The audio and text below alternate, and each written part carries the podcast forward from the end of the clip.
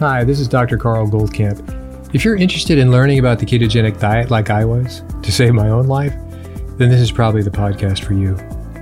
Eight years ago, I knew nothing about it. Six years ago, it saved my life.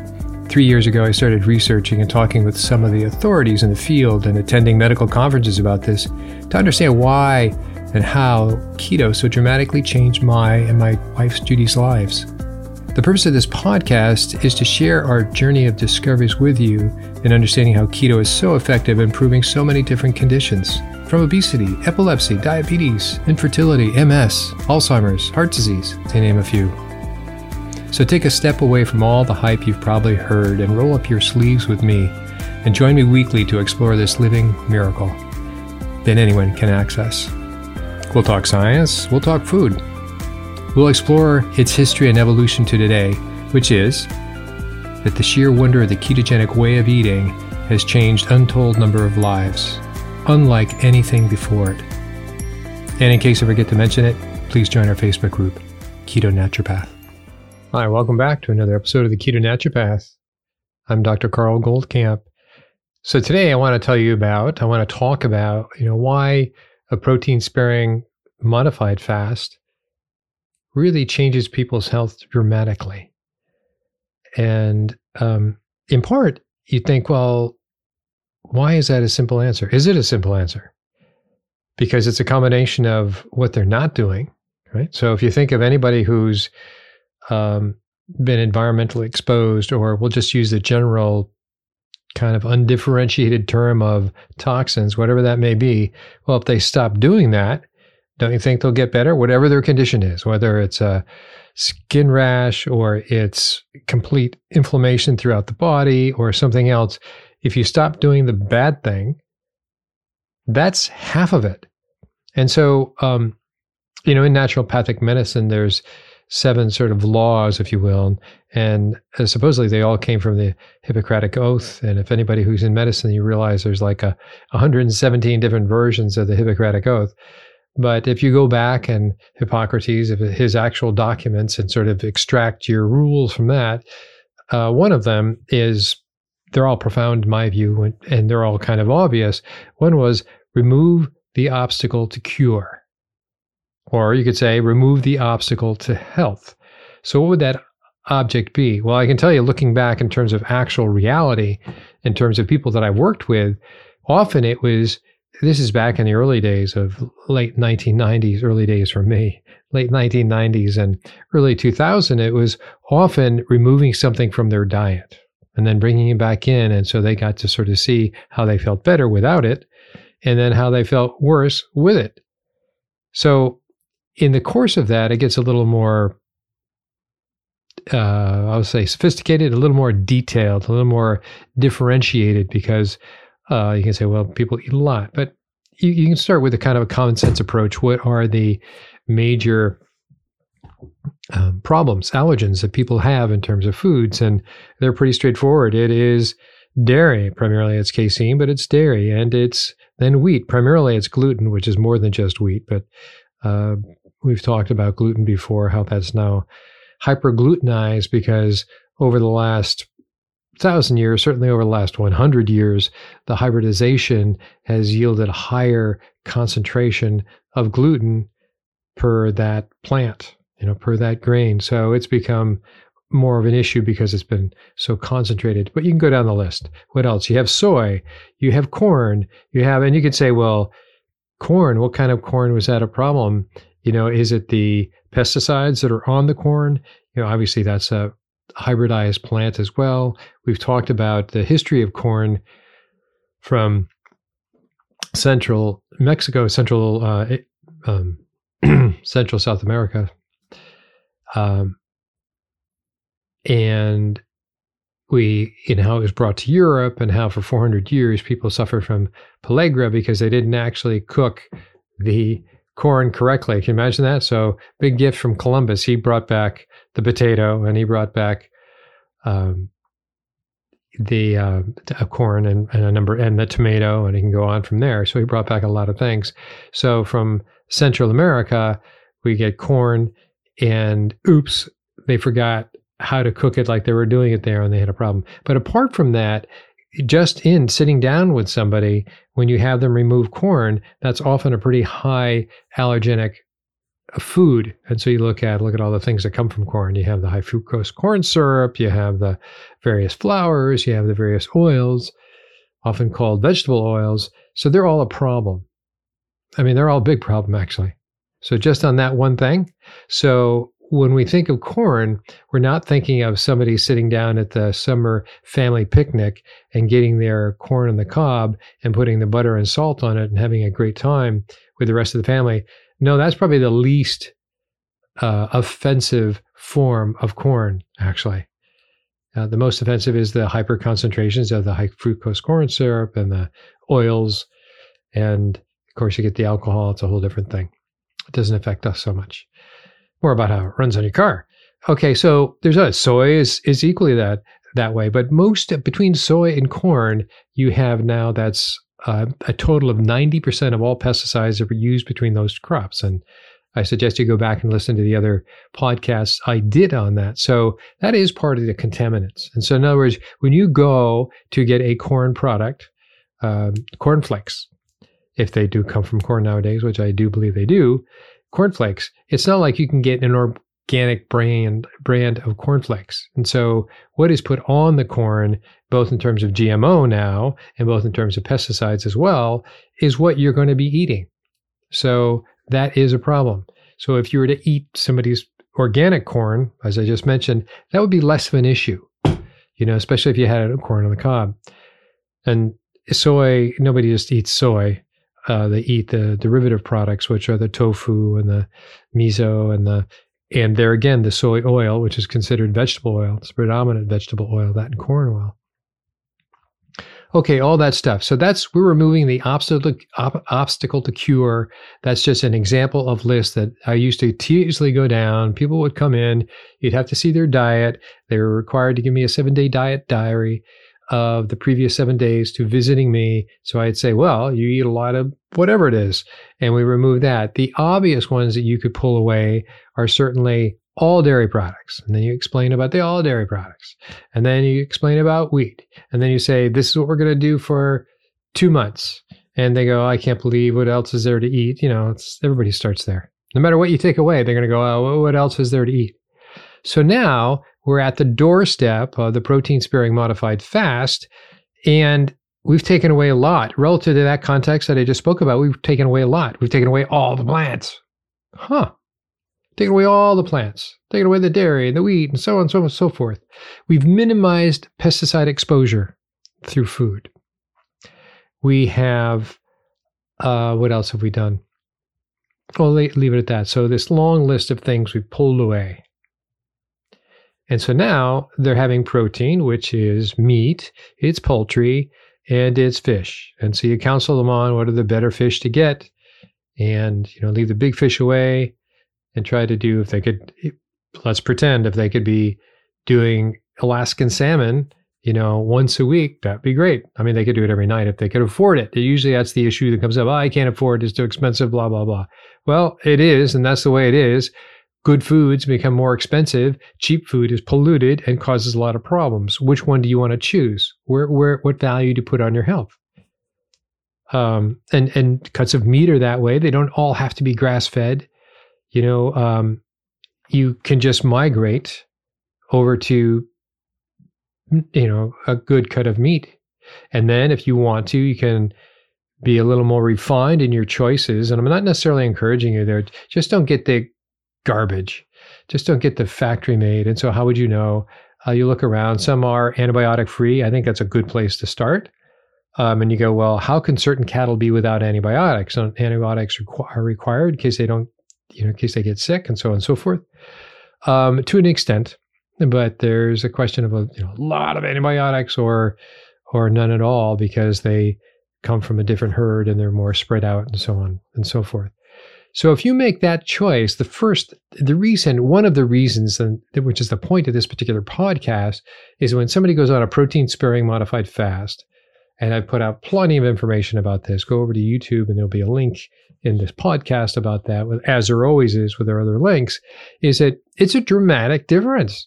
Absolutely, it's a dramatic difference. Even regardless of the quality of meat that they have, right? So let's just put that as a big question mark.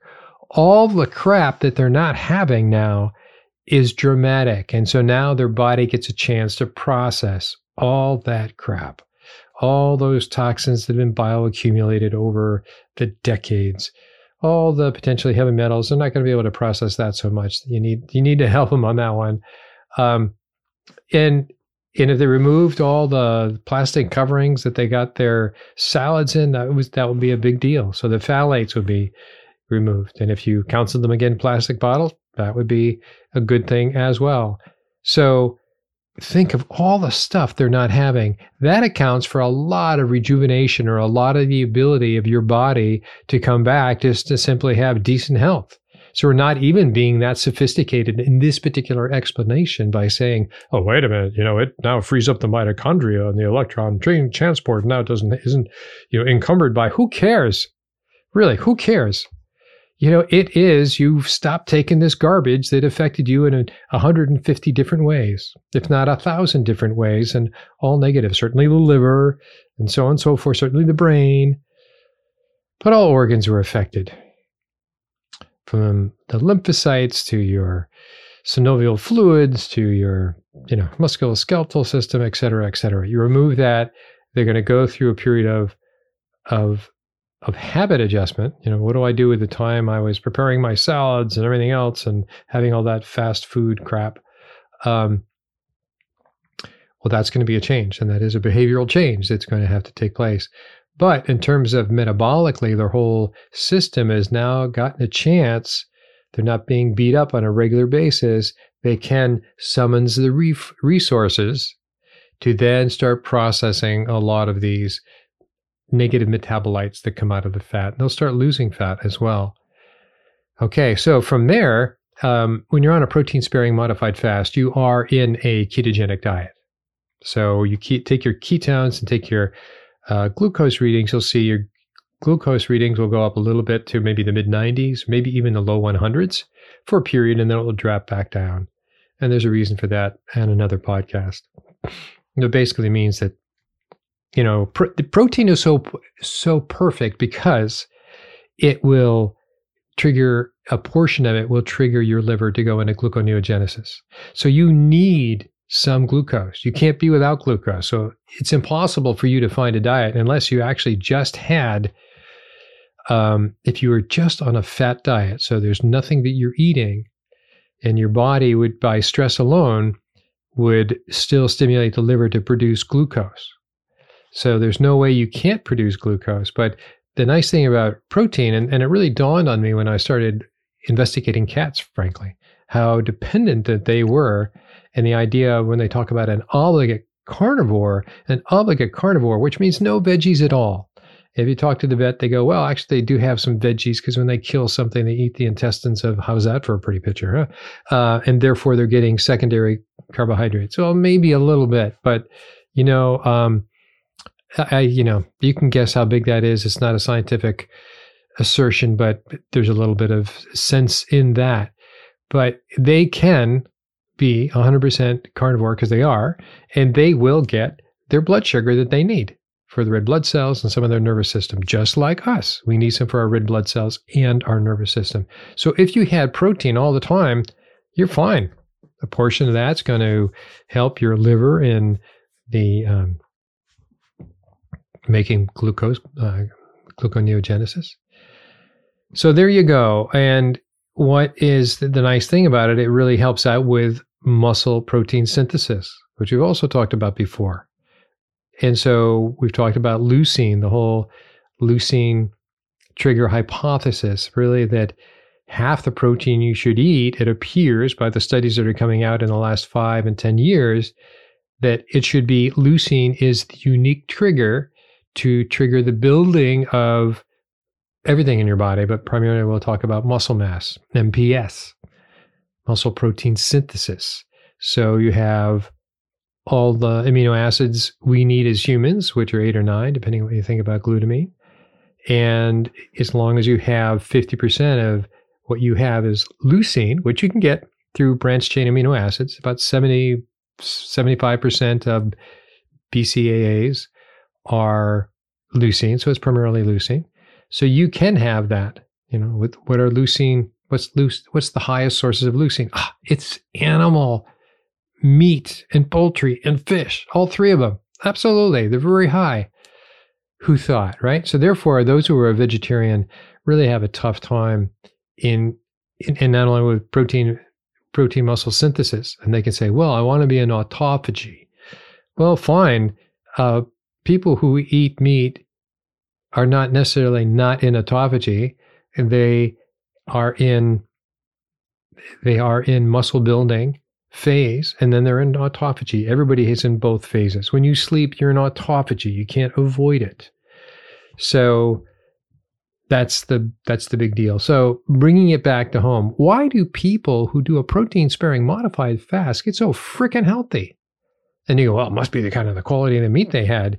Well, I don't know. I, I I think that that's part of it, but I think it's the simplicity of the diet. They kept themselves out of trouble. Would be the first thing. Kept themselves out of trouble. They stopped eating all that stuff, and they gave their body a chance to process what it could process, and improved a lot of situations. Okay, and then they had a varied sources of protein of the of the poultry, of the meat, of the fish, and and not just being stuck to one cut of meat. You know, move around the the meat, move around, and the chickens as well, uh, the poultry as well, and the fish as well. This is what you know. You don't just see a dog that eats turkey drums or drumsticks. Um, you don't just see a cat that eats fish, a certain kind of fish. You know, it's it's a big, varied diet, even within the protein. Also, it's the organ meats are in there, as we've talked. So, egg yolks and liver are the most nutrient dense substances on earth in terms of what's digestible and usable by humans. So the problem with when you compare it to vegetarian, they'll say, "Hey, well, kale is this," or they'll throw out various, or beets or beets are actually a good one for a good source of having so many different things. And I'm not saying they're bad. I'm saying compared to what, you know, how much of that beet when you eat actually gets into you that it's a usable form. Well, one is the iron, which is rich in beets, is not as usable as the iron you get from meat or fish or chicken so it's called a non-heme, as a non-hemoglobin. Non-heme doesn't have that porphyrin ring. And so that's a big difference. So a lot of the comparisons, and I'm coming from a place in which that's how I was educated. Hey, your phytonutrients, you know, you don't get this. And so you name that plant by all the contents, but the part of the conversation that was always never crossed over was okay, here's the plant, it's got all these goodies in it. How much of the plant, if I eat it, gets into me in a usable form by my body. Oh, not very much, huh? One or 2%? Gee, gosh. Oh, and then you go, how much of the plant has things that actually block the absorption of very phytonutrients, for one, or other minerals and vitamins? Oh, there's that, the phytates and the oxalates and etc. So that's the story that's not told. So when you now put somebody on a protein sparing modified fast, they are not having any of that stuff. So all those things that blocked or absorbed various vitamins and minerals and kept you from absorbing that is no longer an issue. So suddenly the doors start opening up. And I can speak from my own testimony. It's like, so how did my gut heal? And it wasn't due to medications. If anything, they did just the opposite. You know, how did it heal? I had no intention heading off to a keto, carnivore, protein sparing, modified fast sort of existence. You know, that really wasn't in my consciousness at all. In fact, I was thinking, I would be thinking, isn't meat going to be hard on my gut that hardly works now? Well, the opposite was true. It was the veggies that had the oxalates and so on and so forth, especially things like, oh, I didn't drink milk. I drank almond milk. Aren't I like pretty cool? No, I'm pretty cool, stupid, you know, because I bought it all absolutely a problem. Then you can go on from there. But anyway, so you're removing the obstacles to cure. Bang.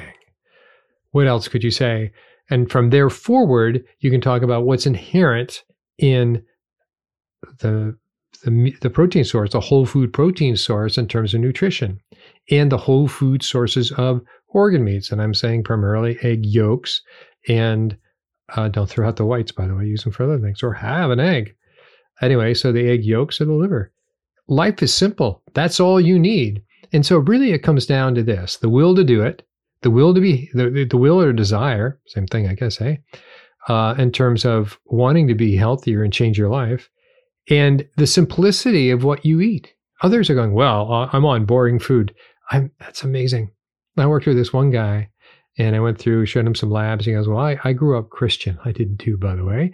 I grew up Christian and uh, we don't believe in, in biochemistry and labs. I'm thinking, Well, I don't think that's a Christian thing.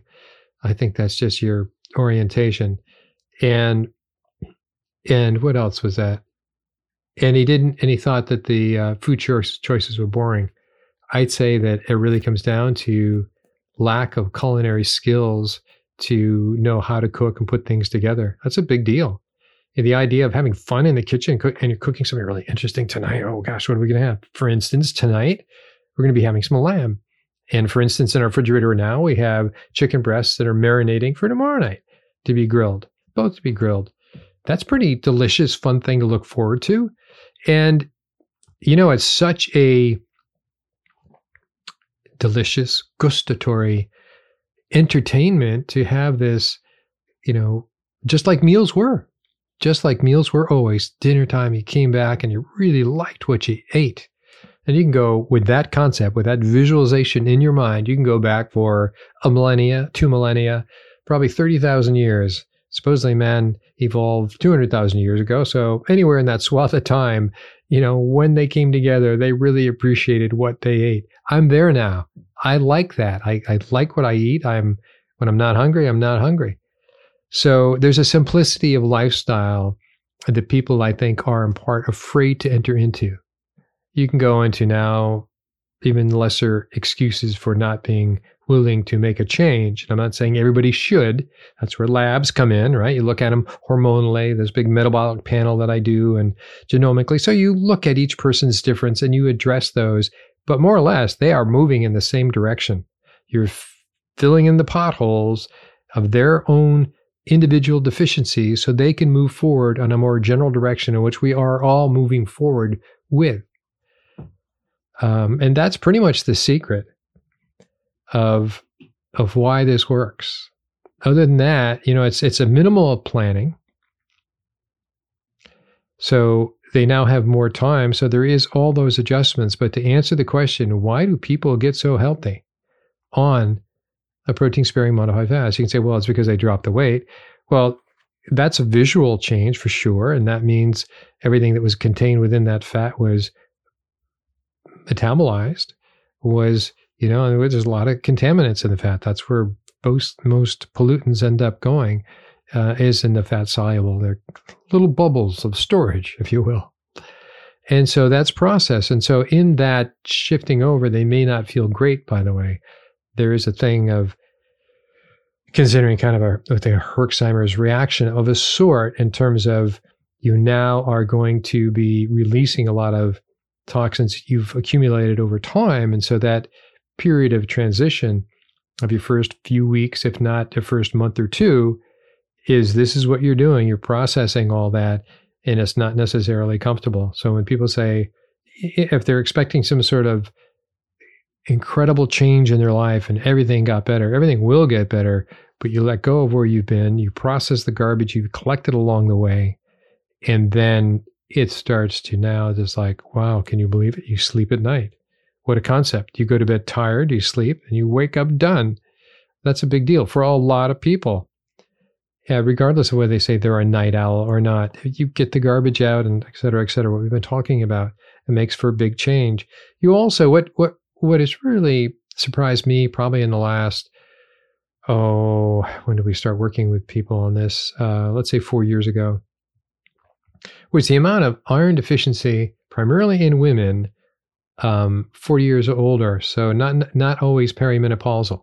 So it, you can sort of obviously, if they're still cycling, well, you know, there there's that. That always has been obvious. But the amount as they got older, it wasn't younger women; it was older women, and certainly postmenopausal women that were iron deficient. In part, their appetite had gone down as it go, goes down for everybody, and they've already were a lifetime of under eating the required amount of protein. And so, what did we expect to sort of show up?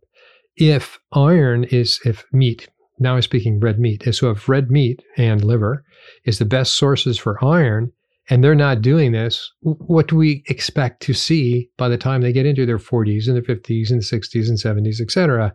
We expect to see iron deficiency. And sure enough, it's there.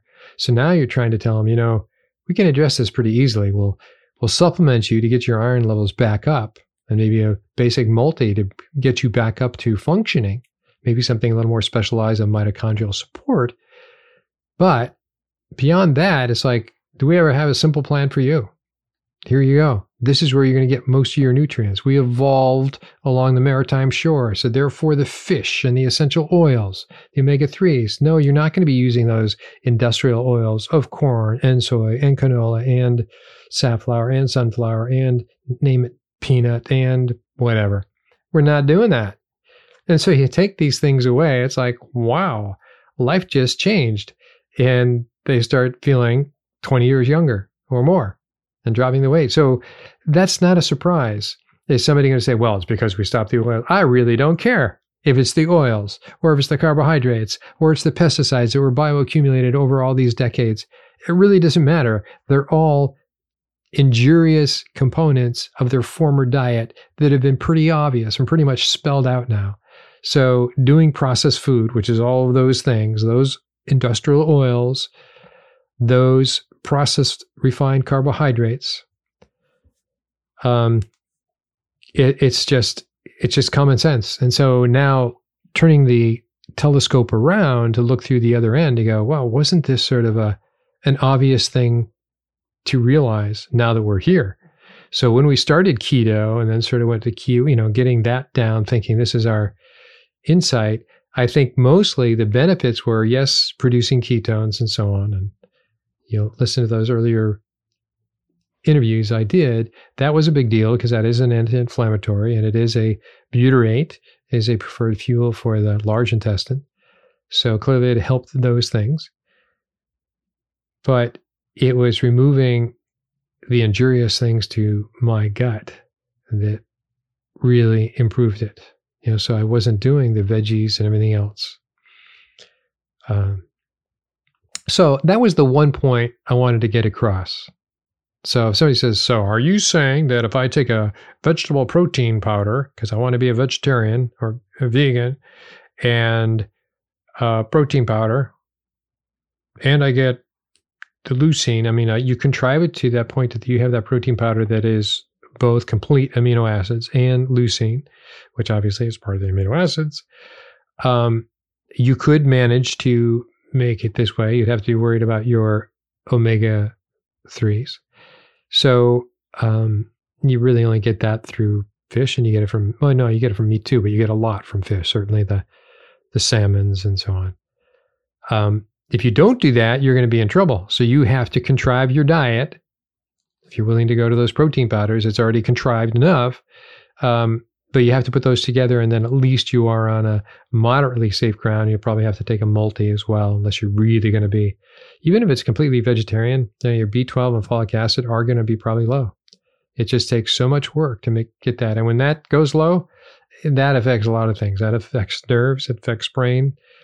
So um, it's hard. Uh, yes, you can do it, but you're going to have to be the master of your own um, dietary ingredients completely.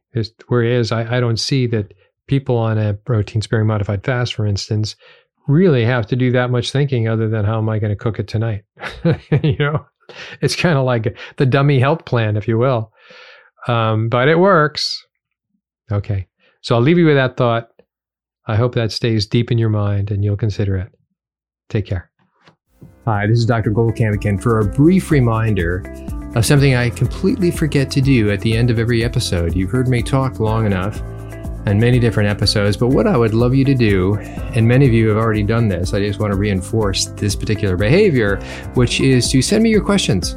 Send me your questions and anything you have about keto. If there's something that I don't know, I will look it up. And if it's something that intrigues me, I will probably make an episode uh, a podcast about that particular topic. So, what you need to do is to send me your questions at Dr. Goldkamp at ketonaturopath.com. So that's D R G O L D K A M P at K E T O N A T U R O P A T H.com.